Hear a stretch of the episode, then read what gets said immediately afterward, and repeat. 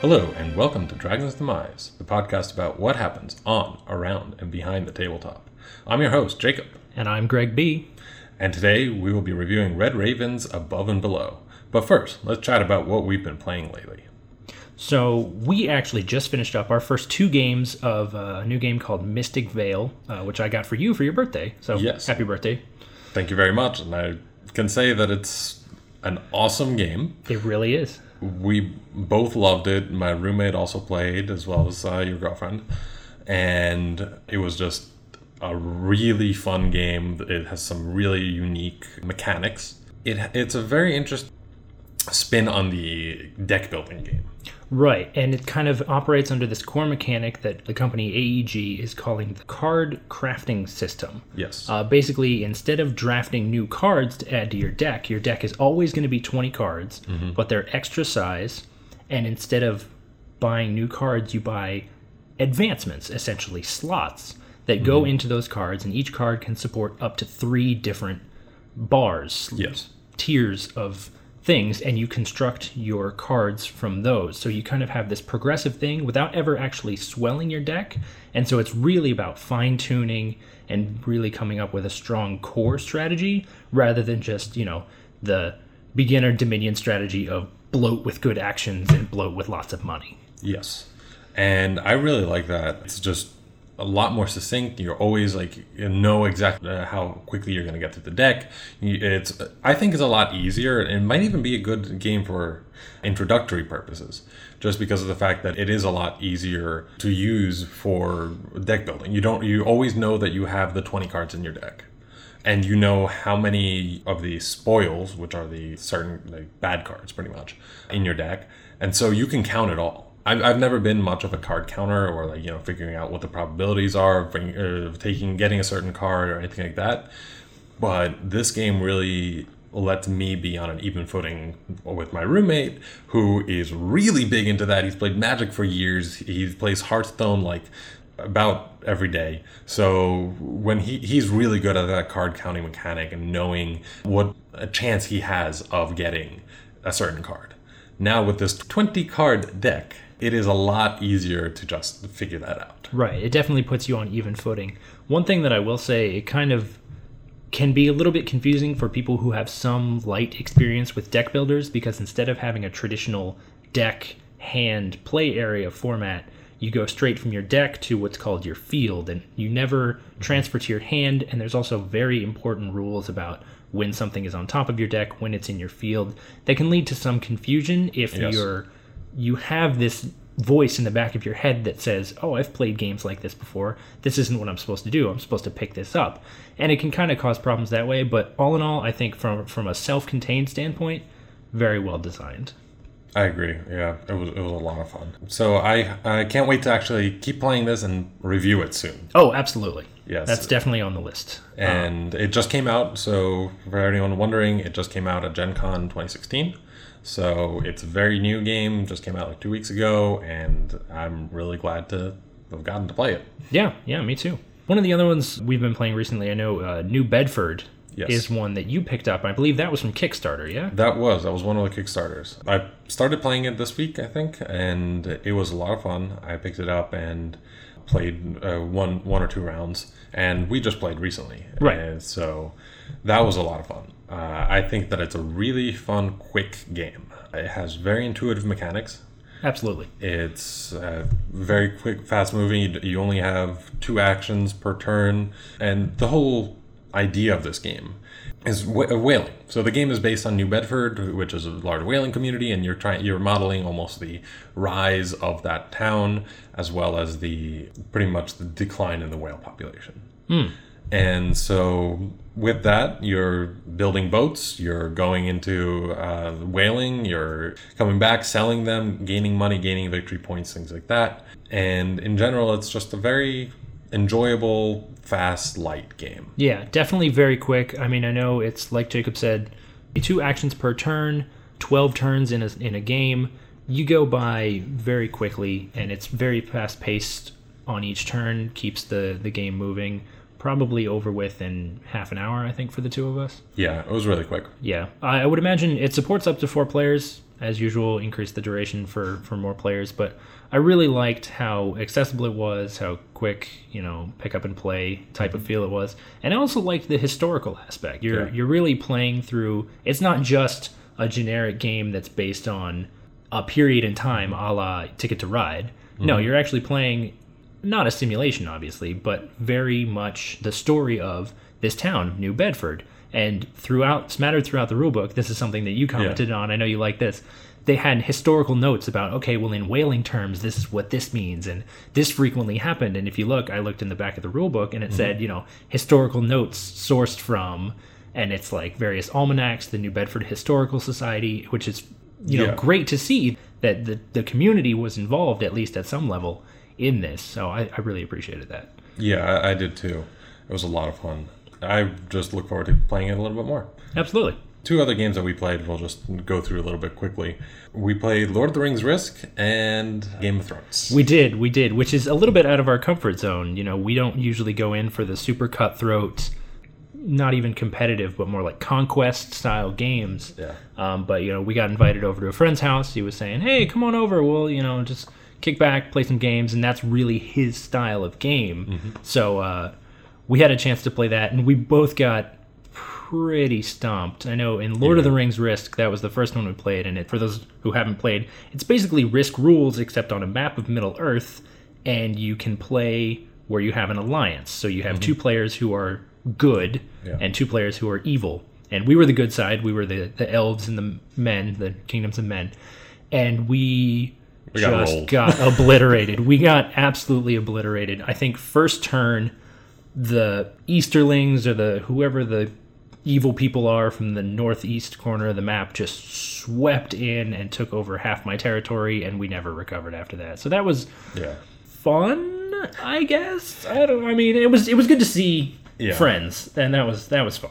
I think that it just reaffirmed my position on not being the biggest fan of, of what is called Amerithrash gaming, in which you are pretty much, it's battle gaming. It's a, you have a map, you have war, and you're strategically placing your units, and you can get eliminated. That's actually a big part of the game, and like it, it just tends to steamroll. It's the kind of thing where like you just many of these games, not all of them, of course, but many of them you just like once you pick up steam, the other the other team's done. Like we, we mercy ruled it because Yeah. even though oh, we, Oh, were yeah. we were in the game, it, it was pretty much Yeah, there was no coming back. It's Yeah. Amerithrash. I've never heard that term. Well, that now that I hear it, I can definitely see how it applies to a lot of games that are out there, and, and yeah, I'm gonna work that into my vocab.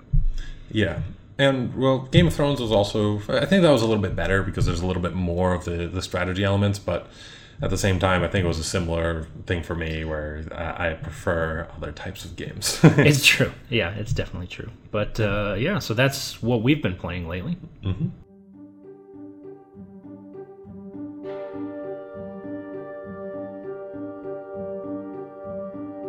Over the last week, I've gathered quite a few interesting things for you guys for our new segment for What's New. Now, this week, it seems that there are a lot of really cool Kickstarters as well as some cool RPG books that have been released. So, first, let me start with the Kickstarters. This year, Bezier Games released One Night Ultimate Alien on Kickstarter. Just like all the other one night games, this is a game of social deduction and takes place just like Werewolf except in one night. So everything happens in one night. There is no iterative process as the Resistance and other Mafia games have had.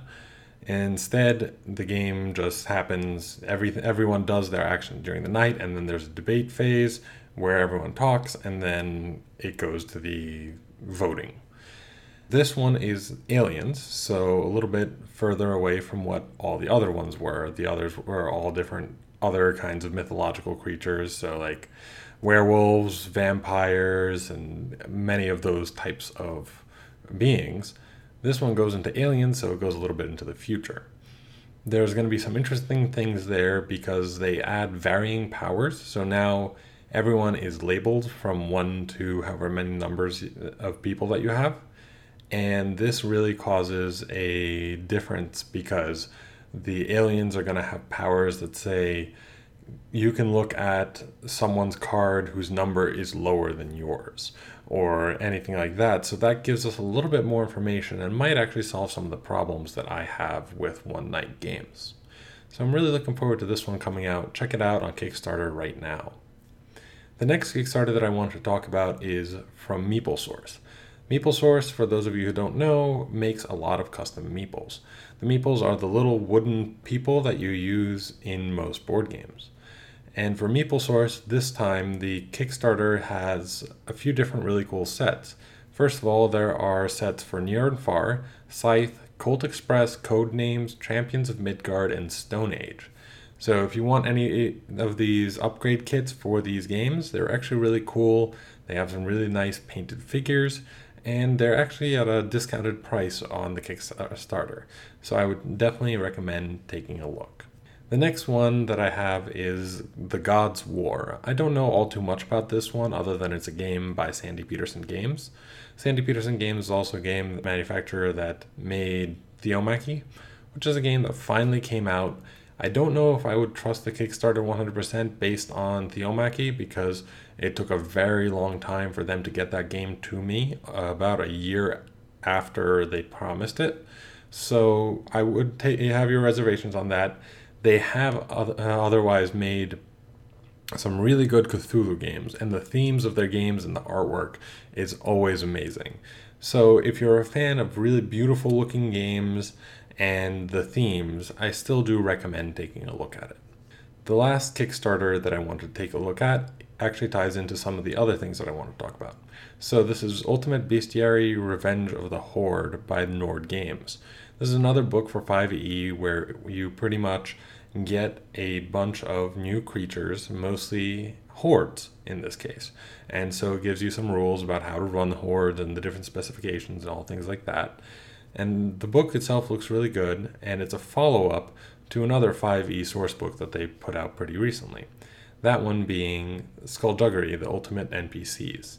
This is a game that I actually, or a book that I actually bought pretty recently I think it's really cool. It gives you some really nice fleshed out NPCs that you can use in just about any setting. They have everything from levels to what their likes, dislikes, some stories that they have, any kind of ties and things like that. So these are NPCs that you can use in just about any setting if you really need a good NPC. And the new book, The Bestiary Re- Revenge of the Hordes, also looks really cool because it is something that really wasn't in the player's handbook, so I would take a look at it. I highly recommend it. The last one that I wanted to talk about is a book that came out at the beginning of August, and this is called Tome of Beasts, and it has a companion called Book of Lairs. This is put out by Kobold Press, and I was extremely impressed with this book. Once I started taking a look at it, and I had a friend of mine who also took a look at it, we love the creatures in here. I could almost say that they could eclipse the best one, which is the Monsters Manual by D&D. And the reason for that is that these creatures are unique and interesting. So you have things like a paper drake, which is a creature that can both erase and create text on a scroll. It can erase magical text, fix text, anything like that, change maps, change things. So this can have a lot of impact on the actual playing of the game and a lot of the creatures are in the same boat. So this is again by Kobold Press for 5e, and I would highly, highly recommend this for anyone who wants to throw a wrench in their players' games, pretty much, for uh, their D&D games. And that's it for this week for What's New.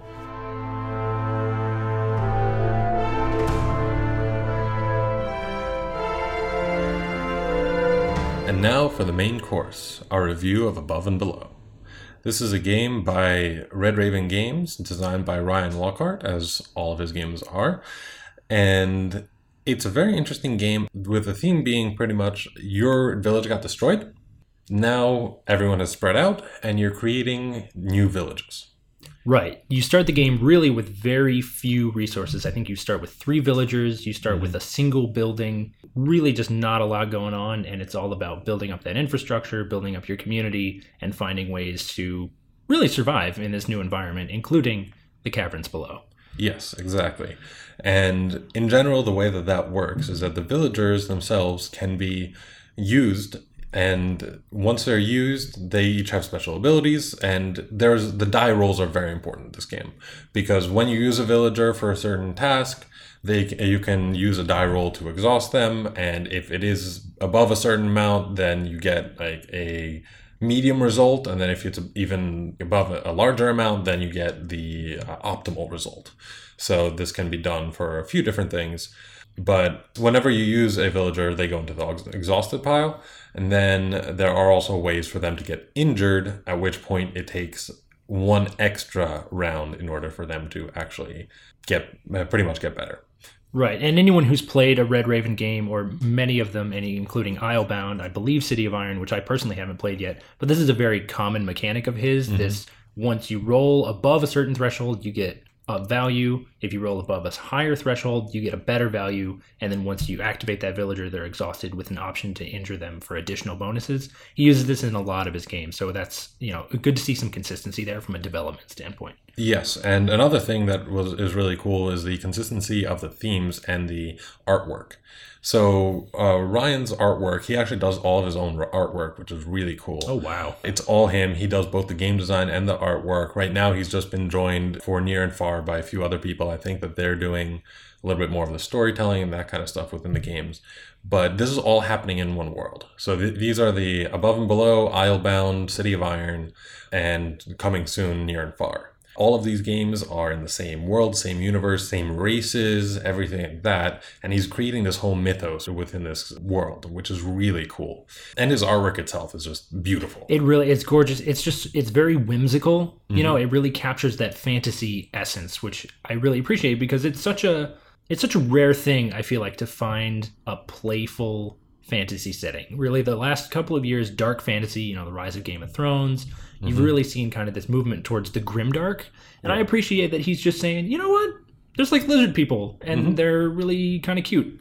And yeah, it's got like a frog person in a tunic, and right. one of the things, and like all these other ones, and the art is just really nice and uh, really well done very stylized and i think Absolutely. that i really like that stylization it's different than the like you see some other like lighter fantasy using like the chibi stylization or something like that one of the anime inspired for like a lot of the lighter tones this one's not anything like that mm-hmm. this is very much his own style and not something that i've seen anywhere else it, it has like a little bit of uh, it's a little bit plain but at the same time it's got like the really cool details like even if like the faces themselves are a little bit plainer they're still really cool looking. Right. And like every one of the characters has its own individual type of feeling almost. Like it, it feels different than than any other one. So you can't re- it's really hard to confuse them almost. Yeah absolutely. And the gameplay itself is pretty cool. I, I like it a lot. It's you just eh, have to build a, your your town you do that through using the resources that you gather. You get those either through uh, using your villagers to gather them, or your houses also give you bonuses. Uh, some of them let you rest more, some of them give you recruitment bonuses and things like that. But I think the coolest part about the game is what you can do in the caverns. Oh, absolutely. And that's really kind of the the defining mechanic. It's the really the vehicle that propels the game forward because you've got the primary objective of earning the most points, which comes predominantly through buildings, but also through goods. But in order to get enough money to build buildings, and pretty much universally in order to acquire goods, you have to explore by sending your villagers into the caverns. Mm-hmm. And that is where you bust out the exploration booklet. It's just a really nice spiral bound booklet. It's got, I believe, 215. Yes, 215 or so individual quests. So what happens is when you send someone down into the caverns, you first say, okay, I want to send two people, three people, whatever, and they've got different stats mm-hmm. that give you lanterns on certain rolls, and a mm-hmm. lot of things call for a specific number of lanterns in order to succeed. Mm-hmm. But so you first decide how many people you're going to commit, and then you pull a cavern card which has six numbers on it and you roll a six sided die, and then based on the result of that, you get the quest that's keyed to that particular roll. So, for example, if I pull a cavern card and I happen to roll a five, and that one says begin adventure number 175. Yeah. So then someone, I believe there's a, a rule about it, it's the person to your left or the person to your right, yeah. someone who's specific every time, reads out the quest and they say, all right, this is the situation that you're faced with. You're in an underground cavern. There's a chill breeze and you hear a croaking from down the way or something, you know, just very, very fun classic fantasy. You're called on to respond and you can respond in a number of different ways. The key part is that they don't tell you what the result of your action is. Right. Very important. So when you're told, you could say like there's a croaking in there, and they can give you, uh, do you go and explore it or do you ignore it, right? And you have certain consequences that happen for each one of them. But exploring it might cost a little bit more in terms of lanterns, and it might even be impossible for you to do. Maybe impossible, or maybe like you have to injure a villager, so you have to take that risk and see like what will happen. But then uh, you get the resolution of it, as well as goods or some other kind of benefit. The stories themselves are a lot of fun. It's got a lot of different encounters with the different denizens of the under, uh, like whatever is under there in the cavern. And like there are fish people, there are other things, there are like a lot of different plants and creatures. There's, I think one of them was like with a dancing mushroom that like you went and like you. There's a glow cat, something like, or a glow something. Yeah. And so you get all these little stories. You have 215 little stories that just go based on this. And, and some of them even go and if you choose, you know, option A or option B, it'll say if you choose option A, go to this number. If you chose option B, go to this number. So it's almost like you're sort of playing a choose your own adventure book, but you have a lot more game mechanics and you can make up much of the story yourself too. So I think that it's just uh, the game booklet itself is the key part of this game. It's one of my favorite things, and it turns this from just a regular worker placement game into a storytelling game. Absolutely. I think everyone like there's not a single person that I've played with that has been bored during other people's turns when they've been exploring because everyone's just like, what's going to be the next adventure? What's going to be the next thing that is drawn? Like, what's he going to find? What's he going to get? Is he going to be able to succeed in helping this this person or fail? Or you know, he's trying to steal from this other other creature, but it's really hard and he barely has enough to do it. Like, can can he actually figure it out? Can he actually do it? And so I think it's a game that really can get everyone involved, even if it's not their turn. Right. And I think that's definitely a point in its favor because I I'm no game designer and I readily admit that. But it seems like it would have been very easy to just say, okay, when you go down to explore the caverns, there's a mechanical process that you follow. You roll some dice, you maybe flip a coin, I don't know. Mm-hmm. But then the result happens. You just get a result. And it would have been so easy to skip all of this effort of writing these 215 different storylets for mm-hmm. the possibilities that could occur. And I think that's very true. It changes it from just a worker placement game into a storytelling game, into a world building exercise. Yeah. Because you're, as much as they have built this world, you're being invited in to be a participant mm-hmm. in crafting that world and crafting that story. And I really, really enjoy that. Yeah, I agree. It's, it's, my favorite part is because I like being, you know, a DM. I like telling stories. I like this kind of thing. I really like that that uh, each one is different. I really haven't run into the same ones more than once.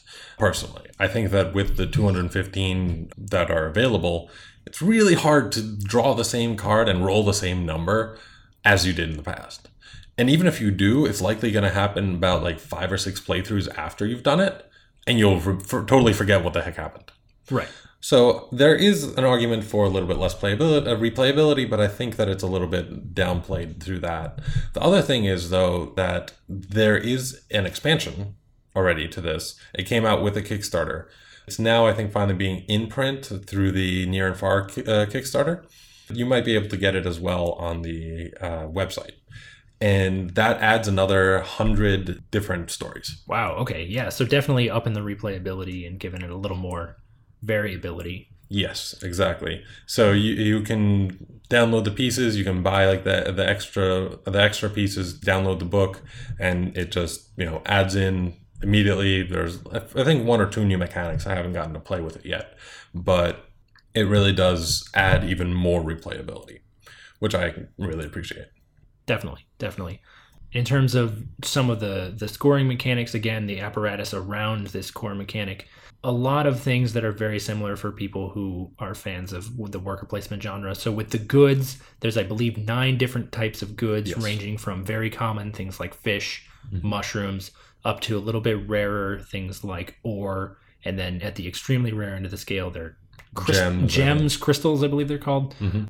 Those will be much less common, but there's no inherent value in the goods themselves. Instead, as you acquire each new type of good, you get to place it on a track along the bottom of your player board. Yeah. And then the value of each good scales based on what placement it is on the board. So again, you see it with Five Tribes, you see it with a lot of Red Raven's other games where the more variety you get, the more you can maximize the amount of money that you get, which mm-hmm. in turn allows you to buy better buildings, allow you to really power through because I know with the buildings, you've got kind of your run of the mill structures where it's a house that gives you an extra bed to rest. Maybe it gives you access to one or two pottery, that sort of thing. Mhm. But then you've also got key structures, which are generally pretty cheap but give you access to unique things, and star structures, which are really where you get a bulk of your victory points from. They give you nine, ten victory points outright, plus an additional one per two goods, mm-hmm. plus an additional one per two villagers.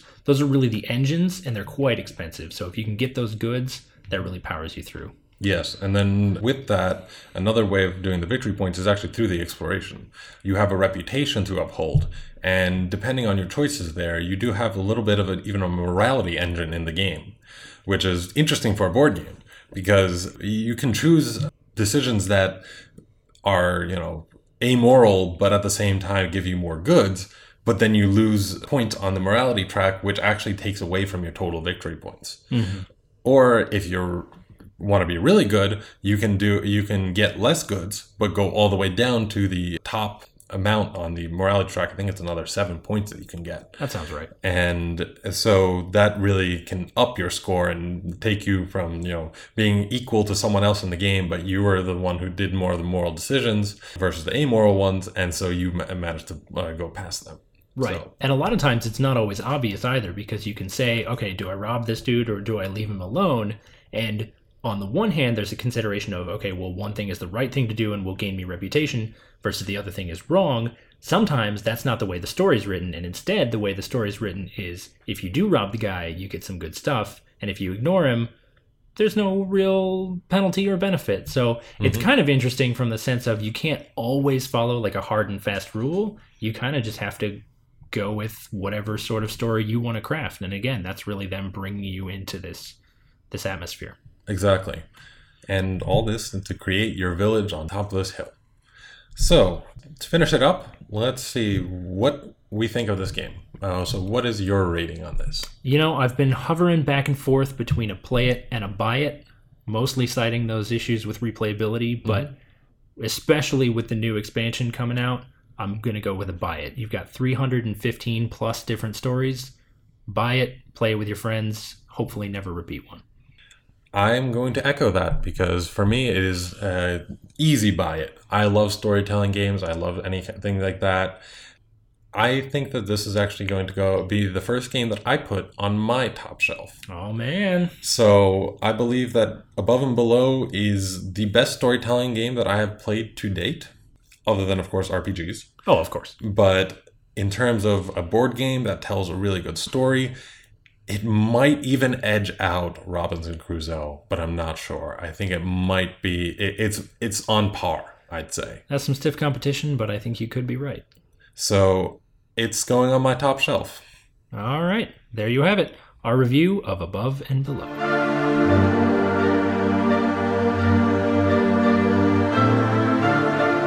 Thank you for joining us this time for our review of Above and Below, and don't forget to tune in for our coverage of WashingCon coming up the weekend of September 10th and 11th. And of course, if you're in the area or if you've traveled from across the country, find us on the con floor.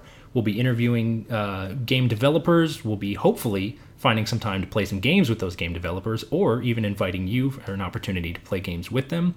And we'll be providing, you know, really a view from the con floor of how are people enjoying it? What's your best purchase? We'll see how it goes. And don't forget to tune in for our YouTube channel, which may have live streaming from the uh, convention floor. So we are trying, we are working on that. We'll see whether it actually happens or not. But we hope either way you tune into our coverage and tune in next time for our review of Evolution and Evolution Flight.